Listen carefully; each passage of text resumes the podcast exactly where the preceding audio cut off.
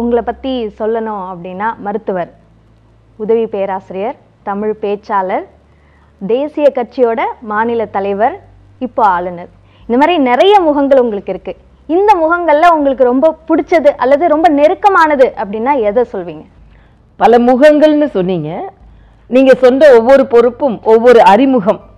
அந்த அறிமுகத்திலிருந்து மேலே ஏறி இப்பொழுது ஒரு முகமாக இங்கே விட்டு இருக்கிற அதனால ஒரு முகம் ஒரு படி என்று எடுத்துக்கொள்ளலாம். அதனால அந்தந்த படிக்கு அந்தந்த நேரத்தில் ஒரு படிப்பினையை அது கொடுத்து அதன் மூலம் வாழ்க்கையில் ஒரு அனுபவம் பெற்றது என்று நான் நினைக்கிறேனே தவிர இந்த முகம் பிடித்தது அந்த முகம் பிடித்தது என்றில்லை. மக்களுக்கு சேவை செய்யும் முகம் எதுவோ அந்த முகம் எனக்கு பிடித்தது. அந்த முகத்தோடு தான் நான் ஒவ்வொரு துறையையும் நான் ஏற்றுக்கொண்ட துறையையும் பொறுப்பையும் அணுகி இருக்கிறேன். அதனால எந்த நேரத்துல எந்த வேலையை செய்யறோமோ அந்த வேலை எனக்கு பிடித்த வேலை. அப்போ சவாலானது இது அப்படின்னு சொல்லலாமா? இல்லை எல்லாமே சவாலானதா தான் இருந்தது அப்படின்னு சொல்லுவீங்க அது எப்பவுமே சவால் என்று வரும்பொழுது மருத்துவக் கல்லூரி மாணவியாக இருக்கும் பொழுது படிப்பது சவாலாக இருந்தது. அதற்கு பின்பு மருத்துவராக வந்தபோது மிகவும் நுண்ணிய சிகிச்சைகள் காம்ப்ளிகேட்டட் சர்ஜரிஸ் காம்ப்ளிகேட்டட் கேசஸ் அது சவாலாக இருந்தது. ஒரு பேச்சாளர் ஒரு டிபேட்டர் என்று வரும்பொழுது எதிரில் வருகின்ற அந்த பங்கெடுப்பாளர் உங்களை போன்றவர்கள் திறமையாக கையாளுபவர்கள் இவ் இவர்கள் ஒரு சவாலாக இருந்தார்கள். அரசியல் கட்சி தலைவி என்று வரும்பொழுது அரசியல் க- களத்தை எதிர்கொள்வது சவாலாக இருந்தது. அதற்கு பின்பு இன்று ஒரு ஆட்சி பொறுப்பில் இருக்கும் பொழுது பல துறையை சார்ந்தவர்களை நாம் பார்த்து அதன் மூலம் நல்லதை செய்ய வேண்டுமே என்பது ஒரு சவாலாக இருக்கிறது. ஆக ஒவ்வொரு சவாலும் நமக்கு அனுபவத்தை கூட்டிக்கொண்டே வருகிறது என்பதுதான். ஆனா சவால்களை எப்படி சமாளிக்கிறோம் என்பதுதான். ஆக ஒவ்வொரு சவாலை சமாளிக்கும் பொழுதும் அறிமுகம் கூடிக்கொண்டே வருகிறது. அதே நேரத்தில் நமது ஆற்றலும் கூறி கூடிக்கொண்டே வருகிறது. அனுபவமும் கூடிக்கொண்டே வருகிறது. ஆரம்ப நிலையில் அறிமுகமாக இருந்தது. இந்த நிலையில் அனுபவமாக மாறி இருக்கிறது என்பதுதான் எனது கருத்து. பெண்ணா கூடுதலான சவால் இருக்கு அப்படின்னு இருக்கா? அப்படிதான் இருக்கா ஆமா நிச்சயம். அதுல வந்து மாற்று கருத்தே இல்லை. ஏனென்றால் ஒரு நான் அடிக்கடி சொல்வதுண்டு ஒரு பெண் ஒரு ஆணின் நிலைக்கு உயர வேண்டும் என்றால் நூறு மடங்கல்ல இருநூறு மடங்கு அவர்களை விட அதிகம் பயணித்தால் மட்டுமே பணி செய்தால் மட்டுமே அந்த நிலைக்கு அந்த பதவிக்கு அவங்க சிந்திக்கவாவது படுவார்கள் டு பி கன்சிடர்ட் ஆக இது இது ரொம்ப எனது அனுபவத்திலே நான் பார்த்துருக்குறேன். ஆக அவங்க செய்கிற வேலையை நம்ம செஞ்சோம்னா நம்மளுக்கு வந்து அந்த அங்கீகாரம் கிடைக்காது. அவர்களை விட பல மடங்கு வேலை செஞ்சால் மட்டும்தான் ஆ இவர்களே அந்த பதவிக்கு அமர்த்தலாமே என்ற ஒரு எண்ணம் வரும். இது சமுதாயத்தில் இருக்கின்ற ஒரு நிலைப்பாடு. அது மட்டுமல்ல ஆண்கள் சும்மா உடனே எழுந்து வெளியே போயிடலாம் வீட்டை விட்டு வெளியே வந்துடலாம் ஆனால் பெண்களுக்கு குடும்ப பொறுப்பு என்று ஒன்று இருக்கிறது. நான் அடிக்கடி சொல்கிறது உண்டு ஒரு ஆண் வெளியே போகணுன்னா அப்படியே அயன் பண்ண சட்டை எடுத்து அப்படி மாட்டிக்கிட்டு அப்படி போ போயிடலாம். ஆனால் பெண் வெளியே வரணும்னா குழந்தை ஸ்கூல்லேருந்து வந்துட்டாங்களா? கணவர் அலுவலகத்துலேருந்து வந்துட்டாரா? அவங்களுக்கு சாப்பாடு சரி செஞ்சாச்சா? மாமனார் மாமியாருக்கு சாப்பாடு கொடுத்தாச்சா? ஒருவேளை தாத்தா பாட்டி கூட இருந்தாங்கன்னா அவங்கள பார்க்கறது அதுக்கப்புறம் பால்காரன் பாலை போட்டானா? கரண்காரன் வந்து கரண்ட்டை குறிச்சானா?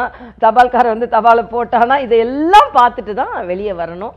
வெளியே வந்ததுக்கப்புறமும் வீட்டில் இவ்வளவு சவால்களை சந்தித்து விட்டு வெளியே வந்தால் வெளியே அதை விட பெரிய சவால்கள் காத்திருக்கிறது. இன்னொன்று பெண்கள் இந்த பனைமரத்துக்கு அடியில் பாலை குடித்தா அது வந்து கல்லுன்னு எல்லாரும் நினைக்கிற மாதிரி ஆணுக்கு நினைக்க மாட்டாங்க பெண்களுக்கு. ஒரு ஆண் நிறைந்த சமுதாயத்தில் பழகும் பொழுது ஒரு சின்ன ஒரு மாறுதலான பழக்கம் இருந்தால் கூட அவங்க மேலே தவறான ஒரு எண்ணத்தை ஏற்படுத்தி ஒரு விமர்சனங்களுக்கு ஆளாவதும் பெண்ணாகத்தான் இருக்கிறாள். அது மட்டுமல்ல ஒரு அரசியல் கட்சி தலைவராக நானே பார்த்திருக்கிறேன் பயணம் செய்யும் பொழுது. நமக்கு என்று ஒரு அவசரமாக ஒரு சின்ன விஷயம் கூட செய்து கொள்ள முடியாத ஒரு சூழ்நிலை.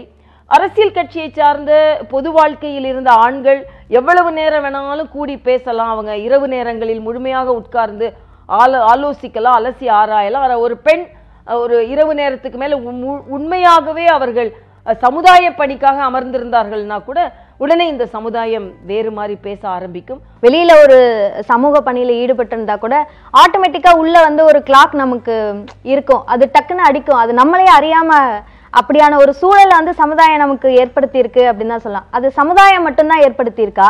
அல்லது ஒரு பெண் நான் அவங்களே அதை மாத்திக்க வேண்டிய ஒரு தேவை இருக்கு அப்படின்னு நினைக்கிறேன் சமுதாயம் மாறாமல் பெண் மட்டும் மாறினால் அதுல எந்த பலனும் இல்லை.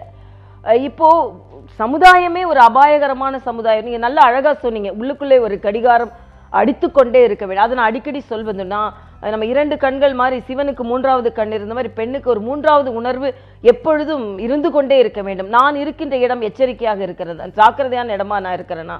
பாதுகாப்பான இடத்தில் நான் அமர்ந்திருக்கிறேனா? நான் பயணம் செய்யும்போது பாதுகாப்பாக நான் பயணம் செய்கிறேனா? நான் பணியாற்றும் பொழுது நான் பாதுகாப்பாகத்தான் நான் பணியாற்றுகிறேனா? இந்த மூன்றாவது உணர்வு ஆண்களுக்கு இருக்க வேண்டிய அவசியம் இல்லை ஆனால் பெண்களுக்கு நிச்சயம். ஏன்னா எல்லா காலகட்டத்திலும் இன்று நீங்கள் பார்த்தீர்கள் என்றால் நான் தெலுங்கானா மாநிலத்தின் ஆளுநர் திஷா போன்ற கொடுமையான சம்பவங்களையும் நான் பார்த்துருக்கிறேன். அதனால் முன்னெச்சரிக்கை என்ற ஒரு உணர்வு பெண்களுக்கு இருந்து கொண்டே இருக்க வேண்டிய சூழ்நிலையில் தான் இந்த சமுதாயம் இருக்கிறது. முன்னெச்சரிக்கையெல்லாம் வேணாம். இந்த சமுதாயம் எல்லாம் மாறிடுச்சு. நான் நினைச்ச நேரத்தில் போகலாம் நான் நினைச்ச நேரத்தில் வரலாம். என்னை யாரும் ஒன்றும் சொல்ல முடியாது. என்னை யாரும் பா பாதிக்கவும் முடியாது நானும் பாதிப்படைந்து விடவும் முடியாது அப்படின்ற சூழ்நிலை இன்னும் முழுமையாக இந்த சமுதாயத்தில் வரவில்லை என்பதுதான் பெண்களுக்கு இருக்கின்ற மிகப்பெரிய சாபக்கேடு. இப்போ சவால் அப்படின்னு நம்ம பேசும்போது இந்த மீம்ஸ் பத்தி உங்கள்ட்ட கேட்கணும். இப்போ இந்த மீம்ஸ்லாம் பார்க்கும்போது உங்களுக்கு எப்படி மேம் இருக்கும்? இல்லை நீங்க ரொம்ப ரசிச்ச மீம்ஸ் ஏதாவது உங்களுக்கு ஞாபகம் இருக்கா? அதாவது ரசிச்ச அப்படின்னு சொல்ல முடியாது. ஏன்னா ரசனையை தாண்டி தான் மீம்ஸ் எல்லாம் இருந்தது.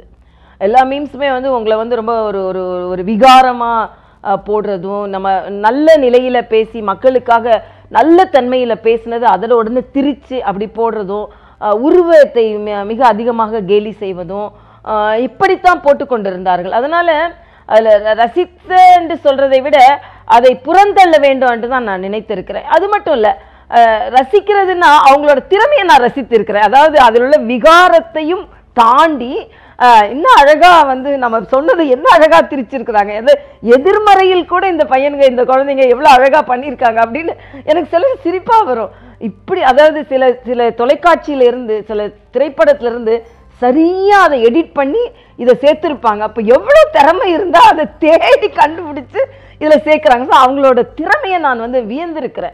என்- எனக்கு எதிர்மறையாக இருந்தால் கூட அவர்கள் திறமையை நான் நேர்மறையாக பாராட்டியே இருக்கிறேன். ஆனால் எனக்கு ஒரு சின்ன இது என்னென்னா இந்த திறமையை இவர்கள் நேர்மறையாக பயன்படுத்தினா இன்னும் இவங்கெல்லாம் எங்கேயோ போவாங்களே அப்படின்னு சொல்லி ஆனால் இப்போ சமீபத்தில் கூட ஒரு நிகழ்வுகளை பேசினேன். அப்புறமா தான் எனக்கு தெரிந்தது நிறைய மீம்ஸ் போட போட அவங்களுக்கு வருமானம் வருது அப்படின்னு. அதனால தான் நான் சொன்னேன் எனக்கு அவமானமாக இருந்தால் கூட உங்களுக்கு வருமானம் வருவதாக இருந்தால் என்னால் யாரோ ஒரு பயன் போட்டுக்கோங்க அப்படின்னு சொன்னேன். அப்புறமா தான் தெரியும் நிறைய லைக்ஸ் நிறைய மீம்ஸ் போட்டால் அவங்களுக்கு ஏதோ ஒரு விதத்தில் வருமானம் வருகிறது அப்படின்னு கேட்ட உடனே நான் அதை ஒரு இலகுவாக எடுத்துக்குவேன். ஆனால் கூட பொது வாழ்க்கையில் இருக்கும் பொழுது இப்படிப்பட்டவற்றை சந்திக்கத்தான் வேண்டும் என்று எனது மனநிலையை முதலிலேயே நான் உறுதிப்படுத்தி விட்டேன் ஆனால் சொல்கிற மாதிரி நான் ஒரு விமர்சனத்துக்கு கூட மன கஷ்டப்பட மாட்டேன். பொது வாழ்க்கையில் இருந்த பழுத்த மரம் கல்லடி படத்தான் செய்யும். நான் பழுத்து நான் நடு ரோ ரோட்டில் நிற்பேன் ஆனால் என் மேலே கல்லடி படக்கூடாது அப்படின்னு நினைக்கிறது சரியானது கிடையாது. அதனால நான் பொது வாழ்க்கையில் உள்ள பெண்கள் எல்லாருக்குமே சொல்கிறேன் விமர்சனங்கள் வரும். கல்லடி வரும் சொல்லடி வரும். ஆனால் உங்களது நோக்கம் எது? உங்களது இலக்கு எது? இந்த சொல்லடியும் கல்லடியும் எதற்கு வருகிறது? பெண் என்று ஒருவள் இலக்கை நோக்கி வேகமாக போய்கொண்டிருக்கிறாளே இவளை எப்படி தாக்குவது? இவளை எப்படி நிறுத்துவது? ஆண்கள் போகும் பொழுது அதை இலகுவாக எடுத்துக்கொள்கின்ற சமுதாயம் ஒரு பெண் வேகமாக முன்னேறி செல்லும் பொழுது நிச்சயமாக அந்த சமுதாயத்திற்கு அது பிடிக்காது. அதனால் வேறு எதுவும் சொல்ல முடியாது என்ற வகையில் உருவத்தை கேலி செய்வது சொல்லை கேலி செய்வது கல்லை எடுத்து அடிப்பதைப் போல சொல்லை எடுத்து அடிப்பது இவையெல்லாம் நடக்கும். ஆனால் இவ்- இ- உண்மையிலேயே உறுதிப்பாடோடு முன்னேறி செல்லும் பொழுது காலில் முள்ளுகள் குத்தினால் அதை தூக்கி வீசிவிட்டு அந்த இரத்த காயத்தோடு நடப்பேன் என்பதுதான் முன்னேற்றம். ஒரு வேலையை ஆண் செய்வதும் ஒரு வேலையை பெண் செய்யும் பொழுது ஆண் அப்படியே விட்டு விடுவார்கள். பெண் நிச்சயமாக விமர்சனத்திற்குள்ளாவாள். அந்த விமர்சனத்தை அப்படியே புறந்தள்ளுவதுதான் பெண்ணின் வெற்றியின் பாதி என்று நான் நினைக்கிறேன். என்ன பொறுப்பு கிடைத்ததோ என்ன வேலை கிடைத்ததோ அதை முழுமையாக செய்யுங்கள். கனவு காணலாம். அப்துல் கலாம் அவர்கள் சொல்வார் நீ தூங்கும் போது வருவது கனவல்ல உன்னை தூங்க விடாமல் இருப்பதுதான் கனவு. வாழ்க்கையில் ஒரு நோக்கம் இருக்க வேண்டும். எய்யப்படும் அம்பிற்கு கூட நோக்கம் இருக்கிறது. நோக்கம் இல்லாமல் வாழ்க்கையை அப்படியே போயிட்டு இருந்தால் ஒன்றும் இல்லை. ஒரு நோக்கம் இருக்கலாம். ஆனால் அந்த நோக்கத்தை அடைய முடியாது முடியவில்லை என்றால் உடனே கவலை அடை அது நம்மை தாக்கி விடவும் கூடாது. ஆக பெண்களுக்கு நான் சொல்வது இந்த பிறப்பு என்பது இறைவன் கொடுத்தது.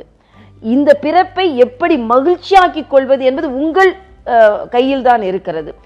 மிகவும் நல்ல வாய்ப்புகளை கவலையாக எடுத்துக்கொள்பவர்களும் இருப்பார்கள். கவலையான வாய்ப்பை மகிழ்ச்சியாக எடுத்துக்கொள்பவர்களும் இருப்பார்கள். ஆக வாழ்க்கை வாழ்வதற்கே தன்னம்பிக்கையோடு பீடு நடை போடுங்கள்.